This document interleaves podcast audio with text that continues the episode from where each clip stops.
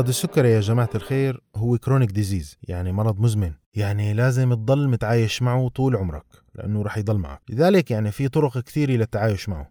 فمثلا الناس اللي عندهم النوع الأول من السكري اللي هو ال type 1 diabetes بيكون إنه ما بيتصنع عندهم انسولين فبالتالي شو بيعملوا؟ بيروحوا بياخذوا انسولين جاهز من خارج الجسم البشري. وحكينا عنه بحلقة ماضية بالبودكاست الماضي. أما النوع الثاني فهو بيكون إنه في مشكلة بحساسية الخلايا للانسولين فنحن بيكون في عندنا انسولين ولكن نحن الخلايا تبعتنا ما بتحس إنه هو موجود. وبالتالي بناخذ أدوية مشان يصير إنه الخلايا تحس بوجود الانسولين وتفتح أبوابها لدخول السكر ويتم استخدامه. وما يضل بالدم لأنه وجود السكر بالدم ضار جدا.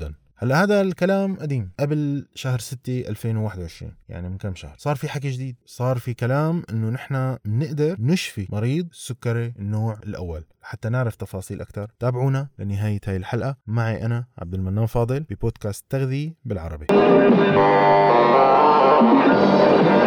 أهلا وسهلا فيكم. حلقتنا اليوم مميزة جدا وكنت بصراحة مأجلها من شهر 6 لأنه بشهر 6 عام 2021 طلعوا علماء بأمريكا وقالوا أنهم قدروا يصنعوا خلايا بيتا وزرعة بالبنكرياس. هلا أنا ما كنت حابب أحكي عن الموضوع لأنه كان لسه مجرد ضجة إعلامية والواحد بصراحة هالأيام صار يخاف أنه اكتشافات العلم الحديثة تطلع مثل الفنكوش أو اختراع الكفتة مثلا يعني.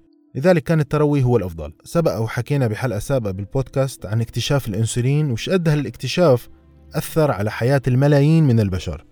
وأنا بالصدفة عم راجع خطاب فريدريك بانتينغ اللي هو ربح نوبل لاكتشاف الأنسولين عام 1923 لاحظت أنه بآخر الخطاب ذكر جملة جوهرية ومفادها أنه الأنسولين على أهميته لا يعتبر علاج نهائي لمرض السكر.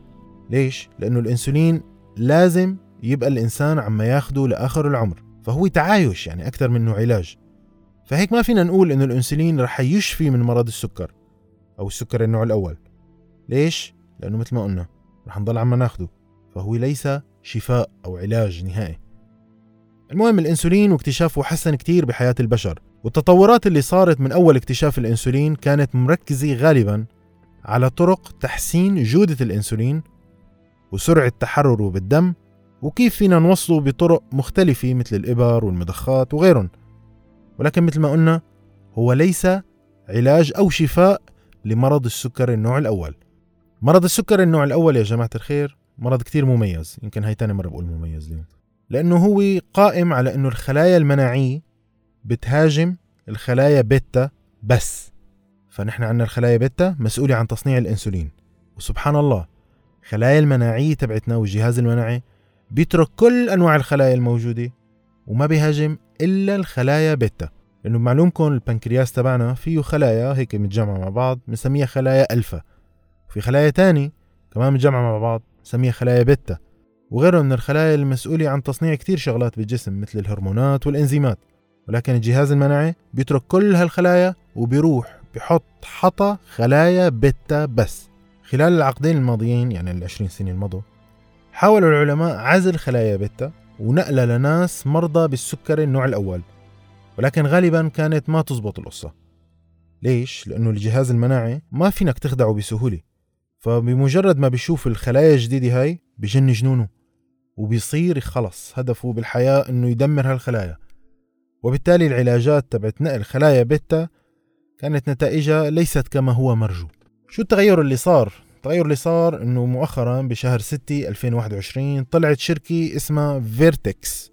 الشركة هاي أمريكية وفكروا اللي بيشتغلوا فيها إنهم يرجعوا لورا للجنين للحبل السري مدري السري اللي هلأ بفوت الأب على العمليات مشان يقصوا بيفرحوا بينبسطوا بيصوروا فيديوهات وكذا. الحبل السري أو السري والمشيمي تبعت الحامل عموما بتكون فيها خلايا لسه ما تكونت أو تخصصت واسم هالخلايا خلايا جذعية stem cells وللتبسيط رح نفرض إنه الخلايا الجذعية هاي هي عبارة عن عجينة. بتقدر تشكلها وتعمل منها كل شيء مخبوزات بتحبه وبتخليها تتخصص حسب حاجتك.